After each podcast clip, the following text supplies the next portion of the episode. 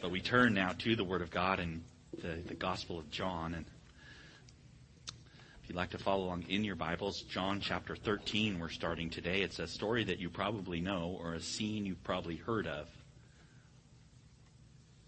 We talked last week, about the moment and the moment that came. Not every moment's the same in your life, but the moment for all of us tried to push at you, help you see that the moment is Jesus on the cross. That's when everything happened for you and me. It's like, I thought about this. I haven't been for many, many years. When I was a kid, though, we went up to the giant redwoods in Northern California, and they're just these trees. They're like, it's the most amazing thing ever. You could drive your car through a tree, right? You've probably seen pictures. It's massive, this tree that goes up, and it's like you're standing in the shadow of that tree, and it's huge. Changes everything you think, Your whole life impacted by the majestic wonder of that. The difficulty for many of us is that we know, okay, I know Jesus died on the cross for me. I'm not disputing that event, but I don't sometimes feel like I know how it plays out, what my life is like, what I'm supposed to be doing. And so, honestly, we've heard many people try and take that and sort of twist it, add in a little bit of the world and a little dash of make yourself better, and off you go running on what you think you should be as a Christian. And it's all about not understanding what the Bible's saying. So I'm standing here today trying to tell you from the text that you would see the text, you would understand Jesus, that you would understand this particular event, because it's about how your understanding of the cross impacts your life. It's huge.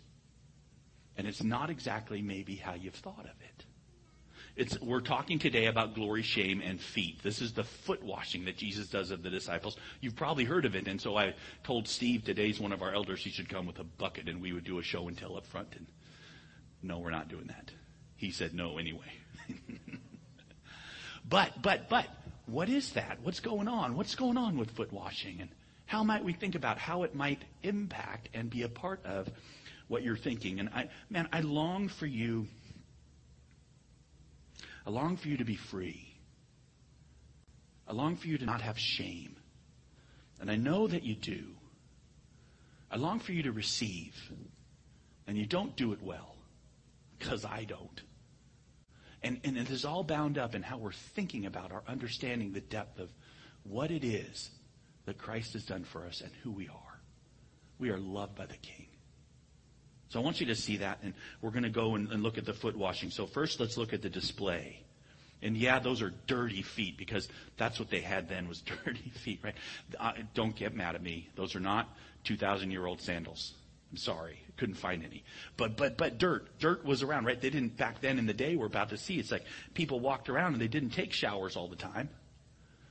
And they wore open-toed shoes. And so your feet got dirty, really dirty. Anyway, our text. Let's take a look. Chapter 13, verse 1. It says this. Now, before the feast of the Passover, when Jesus knew that his hour had come to depart out of this world to the Father, having loved his own who were in the world, he loved them to the end. Okay, so the scene goes up. This is a new scene. I know it is, because now he uses now to kind of start us off. And then as the curtain goes up, now he's really bringing out some guns, right, to set the stage for us. It's before the feast of the Passover. Oh, so he's bringing up the image, right, of when they would remember that amazing moment in Israel's history where they cut the throat of a lamb, they bled it out, and they put the blood over the doorpost so that the angel of death coming over would spare the firstborn child, and the blood saved Israel. That's the picture of Jesus, right? So they're starting to celebrate that feast. It's the great feast where they remembered the lamb slain. And Jesus knows, it says, that his death is coming for his people. His great act of love for us. His blood for us. Most important thing ever for you and me is that he loves us. He loves us. I was talking to a missionary who goes around and does camps yesterday. He said he's in his speaking and says a lot of people says, what's your purpose? What's your purpose? And people always saying, well, to love God better or to worship God or to love people or somehow reflecting the law back to him. He says what they don't get is really your purpose is this, is what? He says for him, how he says it, born to be loved. Your purpose.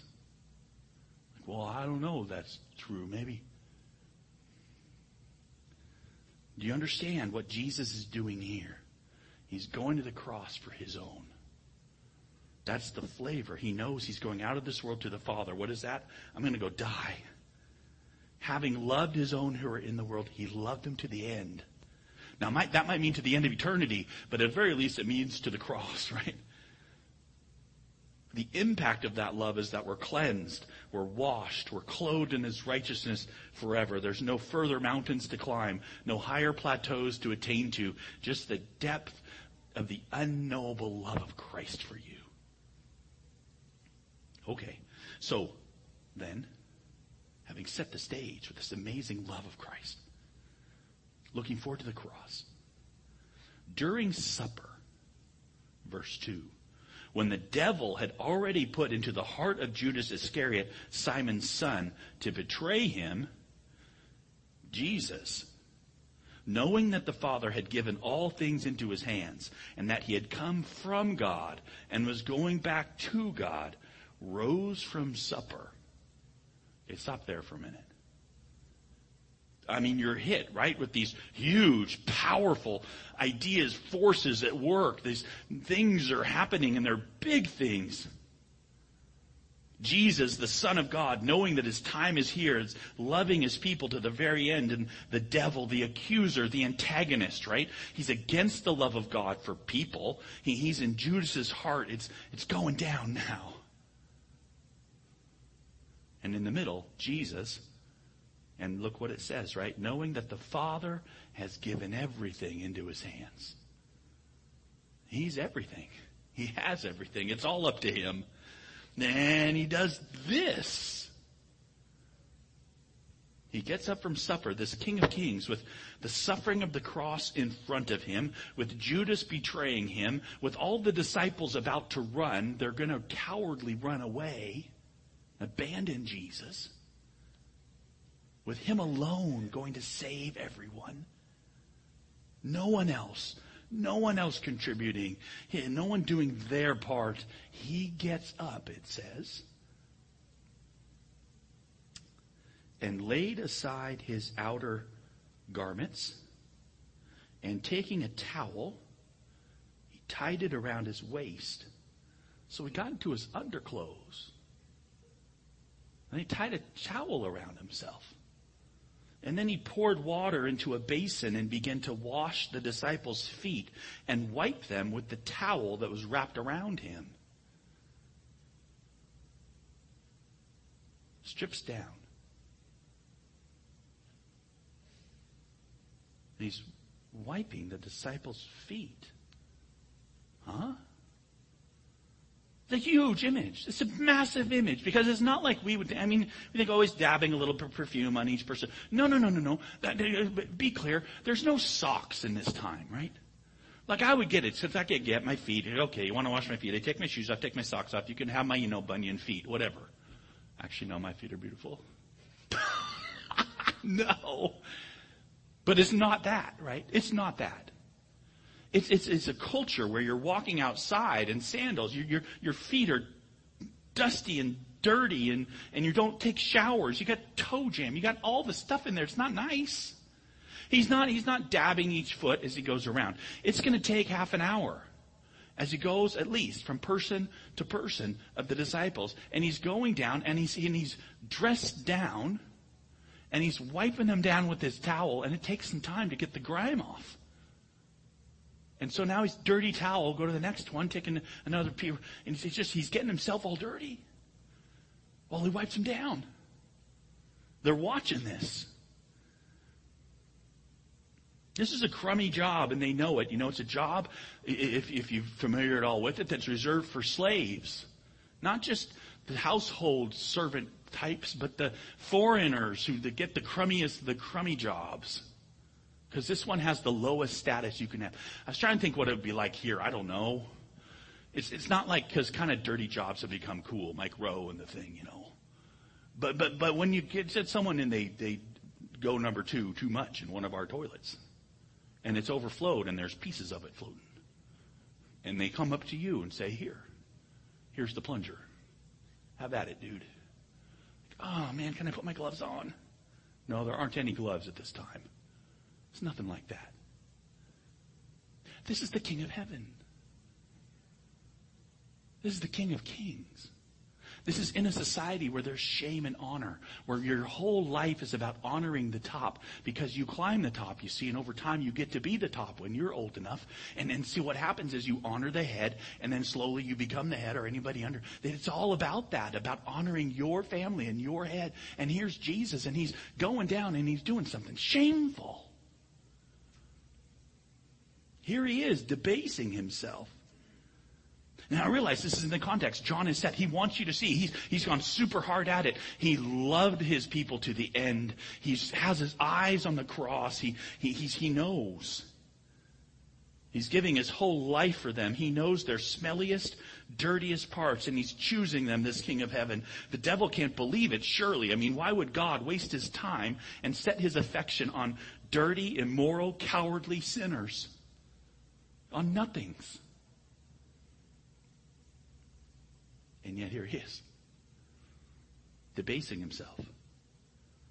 And I see this picture of Jesus who's unashamedly for you. At your dirtiest.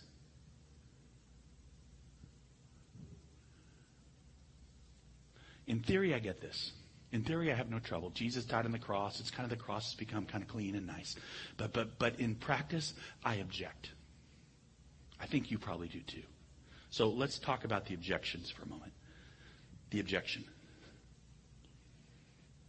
Because that's what the text does, right? Peter says it. Peter says, what does he say? Peter, because he came finally to Simon Peter. It says he'd obviously done several people, and then he comes to Peter. And Peter says to him, Lord, do you wash my feet? Okay, you're going to miss this unless you've been Greek. It's super strong.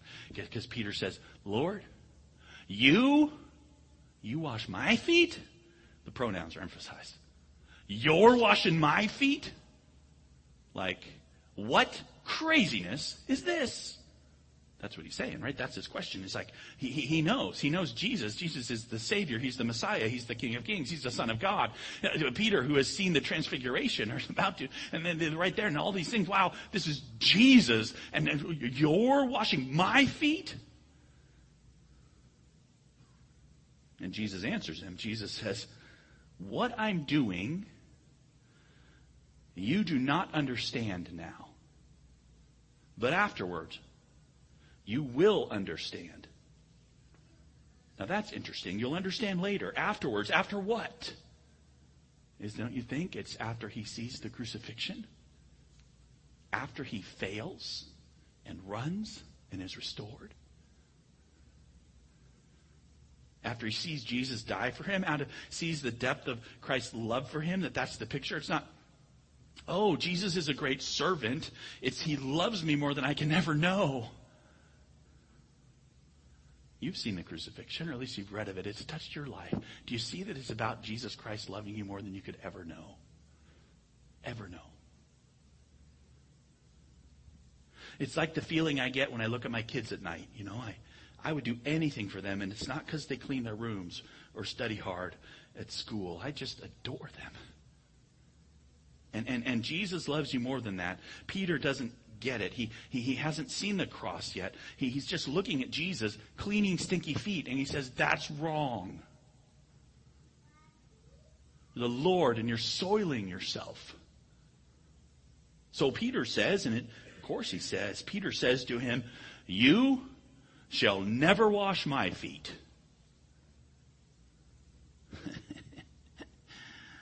Yeah. Jesus answered him, if I do not wash you, you have no share with me. Well, to me, Peter's right.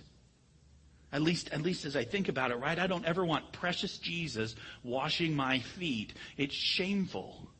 Okay, get this. Don't just walk by with me. Think about it, because I've been at foot washings. Maybe you have too.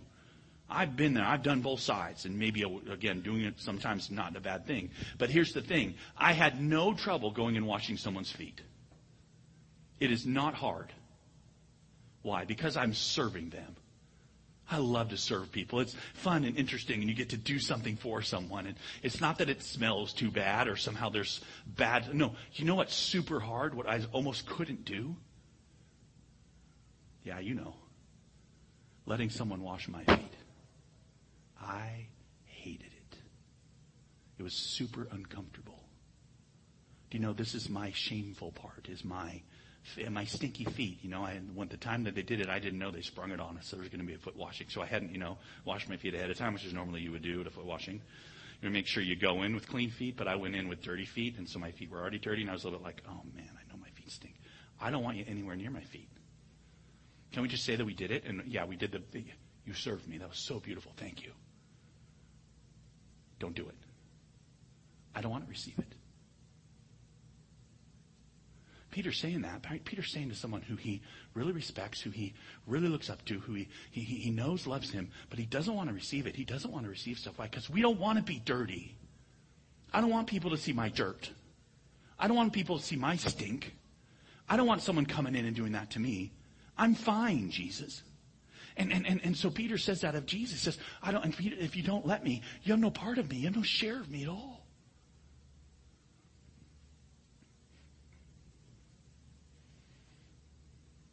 I mean, catch it, right? He starts to think differently here. I think there's a different word even here, because what he's going after is Jesus is about to go really wash Peter with his blood. I get that. That's what the image is, right? The tree that's standing there, massive tree, is that Jesus is about to die for Peter. It's not just washing his little feet that he's doing. He's actually going to die for his sins on the cross, and his blood shed is the new covenant that will forgive Peter's sins forever. And Peter will be clean. You have no idea, Peter. Jesus is like, if I don't die a totally shameful and painful death as a criminal, if my blood is not just poured out for you, you've got nothing. And to some degree, Peter's like, well, I mean, if that's what you mean, give me the full bath. Don't just wash my stinky feet. Give me the whole thing, man. That's what he says, right? So Peter says back to Jesus, he says, Lord, not my feet only, but also my hands and my head. Give me a shower. You're right. So Jesus says to him, the one who has bathed does not need to wash except for his feet, but is completely clean. And you are clean, but not every one of you. For he knew who was to betray him. That's why he said, not all of you are clean. Okay, so here's a big clue about what's going on, right? Who's clean? The one Jesus cleanses.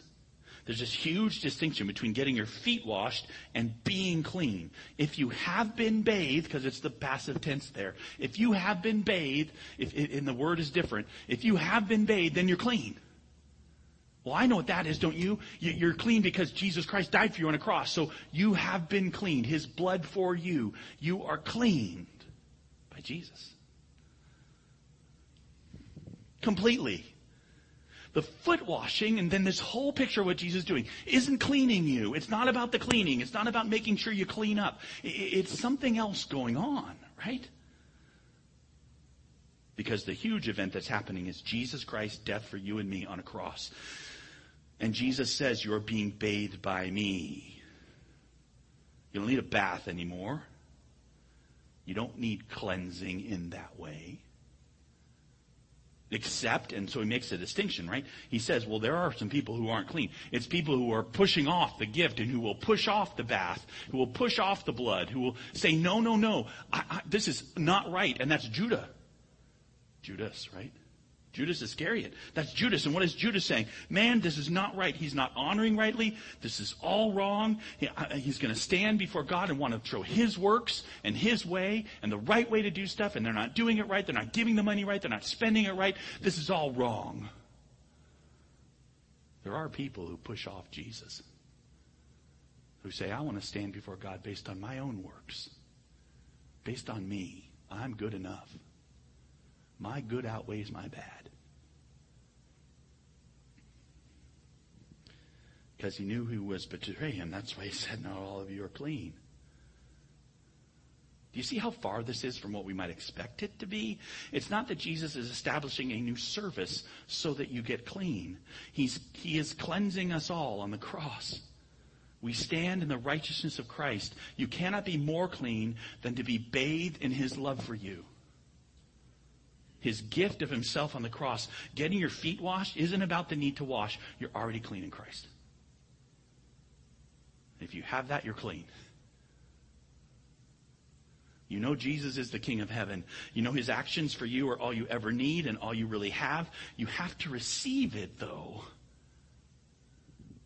If you won't, if you're too proud, if you say, no, I'm going to make my evaluation about my service of you, Jesus, then you have no part of Jesus. If your moral stomach turns and your heart turns from the radical truth of Jesus Christ, who debased himself for you, because you really are that needy.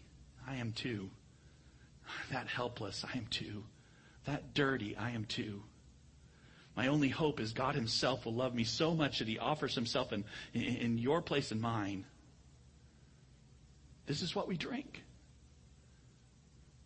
Here's the thing that this illustration brings out. I don't like it. I don't want Jesus to look at the dirty parts of me. I think of the C.S. Lewis scene. You probably know it. It's Jill. I think it's Jill Pole is her name or something. And she's one of the kids, and she's thirsty. She says, I'm dying of thirst. And then she's there with this big lion called Aslan, who represents Jesus, and they're looking at a stream. And he's like, there's the stream. Go drink. And she says, well, would you go away for a while so I can do my stuff? I'm going to get implication. And she's going to put her head down in it. She's a little ashamed how she's going to drink. And he's like, no, I won't go away. There's no other stream. You drink here or you don't drink. It's amazing, huh? Jesus Christ did this for us. He has. He's amazing. But Dax, wait a minute. What about me being a really good foot washer? Isn't that what this is about? No, first and foremost, it's about his death for you. Right, receiving it, what that means for how you think about place and advancement and purpose. And that's what we need to talk about a little bit, because you say, hey, I'm getting this actual, the depth of what Jesus has done for me. It's amazing, and this massive redwood of the cross, and my shade is on my life, but I want to respond. Yeah, exactly. To respond, you need to understand. So let's think about the response for a minute and the understanding of this. Okay, because verse 12, he had washed their feet, so Jesus did it, and he put on his outer garments, and he resumed his place. So this is half hour, 45 minutes. He said to them, do you understand what I have done to you? So they watched Jesus, right? And they suffered him to go to every single disciple with his dirty towel and washed their feet. They watched every stroke. And there it is. And he finishes and he gets back up and he says, do you understand? And I think their answer would be ours. No, not really. Kind of. I mean, really, Jesus, I kind of just feel awkward. You shouldn't serve me. So he says to them, right? He says, you call me teacher and Lord. And you are right, for so I am. That's interesting. Jesus actually says, yeah, I'm the Lord.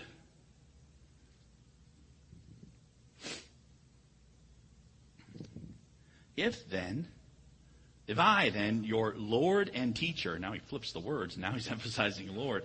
I'm the Lord. I'm the high one. I've washed your feet. You also ought to wash one another's feet. Okay, stop for a minute.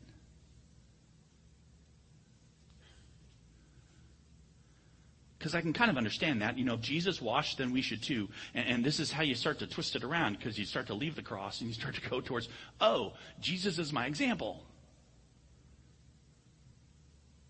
Right? But the first point to see as Jesus starts to say this, right, is that our actions are a response to Him, not a proof to Him. There's no cleanliness involved for us. Not so you want to be clean, then clean feet. But you are clean. So understand this. You are already clean. So think about this. And his piece is, I'm the high one. And I'm debasing myself. I'm your Lord. What are you going to do? Right? Because he says this, for I have given you an example that you also should do, just as I have done to you.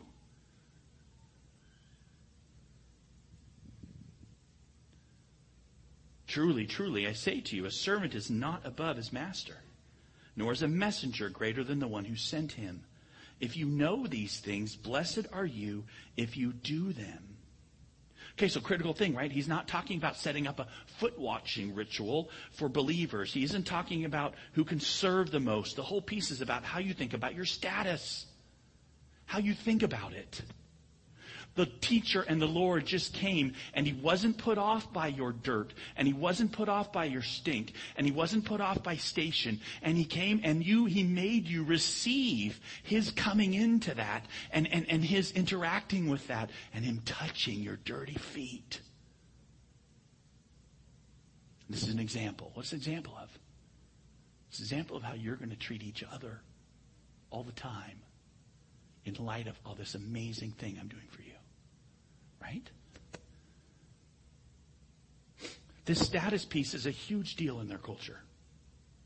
It's a huge deal. If you think, let me go just for a minute over to chapter 10 of Mark, because it's in a couple places. One time it's their mom, but here it's these two. John, this is the John who wrote the Gospel of John, and his brother James.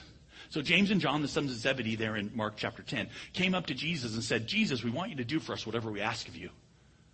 That's kind of a big ask. Jesus said, well, what do you want me to do for you? And they said to him, well, grant us one to sit at your right hand and one at your left in glory. We want to be lifted up, Jesus. It's about status, you know. We want to be high. So would you give us that? We're asking you. And Jesus said to them, you don't know what you're asking. Are you able to drink the cup I drink, be baptized with the baptism by which I'm baptized? And they said to him, yeah. We're able. So Jesus said to them, the cup that I drink, you will drink. The baptism that I'm baptized with, you will be baptized. That's fine. But to sit at my right hand or my left is not mine to grant. This is what I want you to see. It is for those who whom has been prepared. So Jesus says to them, it's already kind of set, you guys. There's no advancement in the kingdom like that.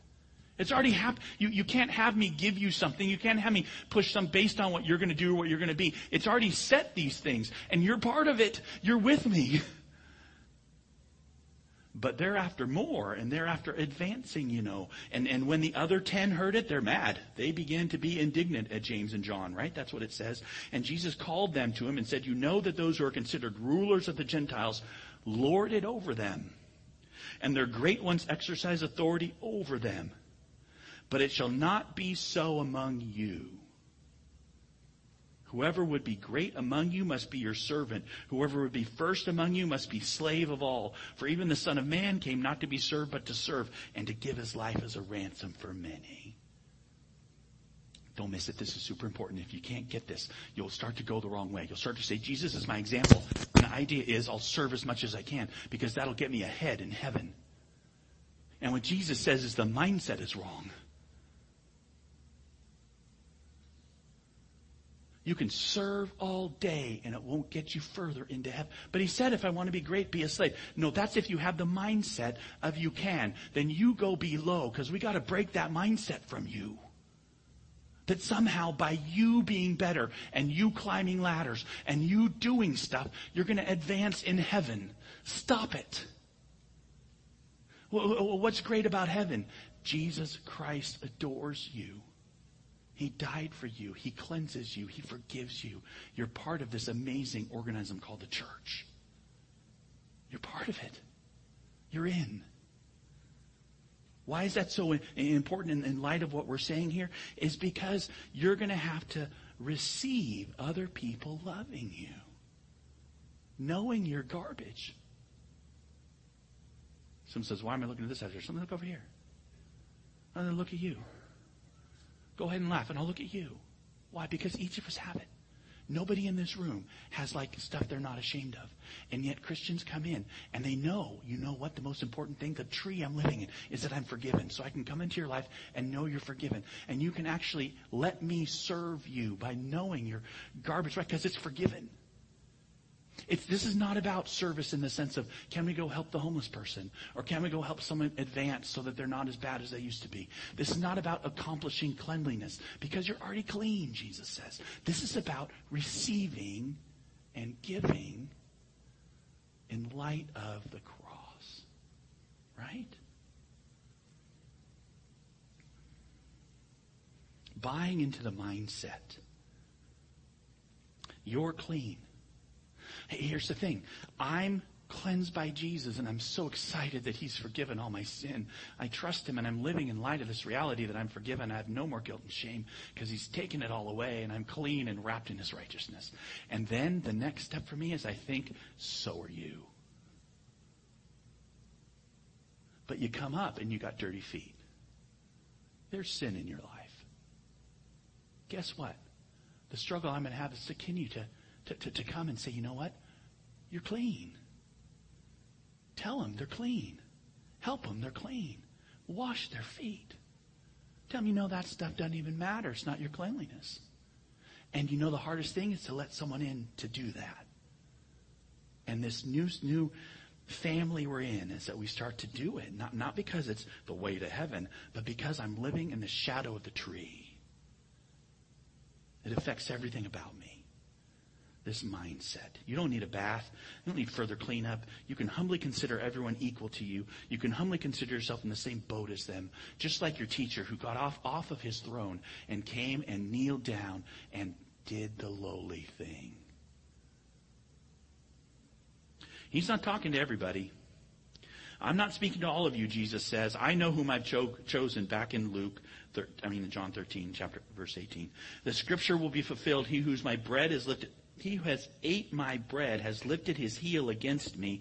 I'm telling you this now before it takes place, that when it does take place, you may believe that I am He. So this whole thing is, you know what? I'm telling you, I'm going to be betrayed. The big event is me on the cross. Don't think status. Think if you received me. And everyone who receives Christ is clean. And then you can have fun by playing that out in your life. You're free. You're free to go tell that to someone on the street. You're to live life in this amazing freedom that you're free from guilt and shame. But you're also going into people's lives, and their sin isn't bugging you because you can help them and give them absolution and tell them again about Jesus and remind them that their shame and guilt isn't there. And you can be receiving gifts of love from each other, without doing what our tendency is to do, which is to say, no, I'll receive it, but I'm going to pay it back more. Because I don't like getting gifted. I just want to be the one who gives. Trouble is, the biggest thing I've ever had has been given to me. It's Jesus on the cross. So Jesus ends this way. Sorry, I'm buzzing. Truly, truly, I say to you, this focuses in when he says verily, this big statement, I say to you, whoever receives the one I send receives me. Whoever receives me receives the one who sent me. He ends with that. When he says verily, he wants you to listen. So the preacher comes in and proclaims you're clean. You don't want to receive it. Come, give me the word of how I can clean myself. Give words of exhortation to improve my behavior, to make me acceptable before God. And the answer is no. You just receive the truth. You don't want to. You want to make salvation a tool of your own choice, and instead it's a gift of Jesus. If you won't be bathed by His blood, you're not clean. Simply trusting that He did it and it worked. And Jesus says, if you don't do that, then you have no place in me. If you receive this, you receive Jesus. And if you receive Jesus, you receive the Father. That's what he's saying. And his love is on you forevermore. So welcome, cleansed one, for whom Jesus has done it all.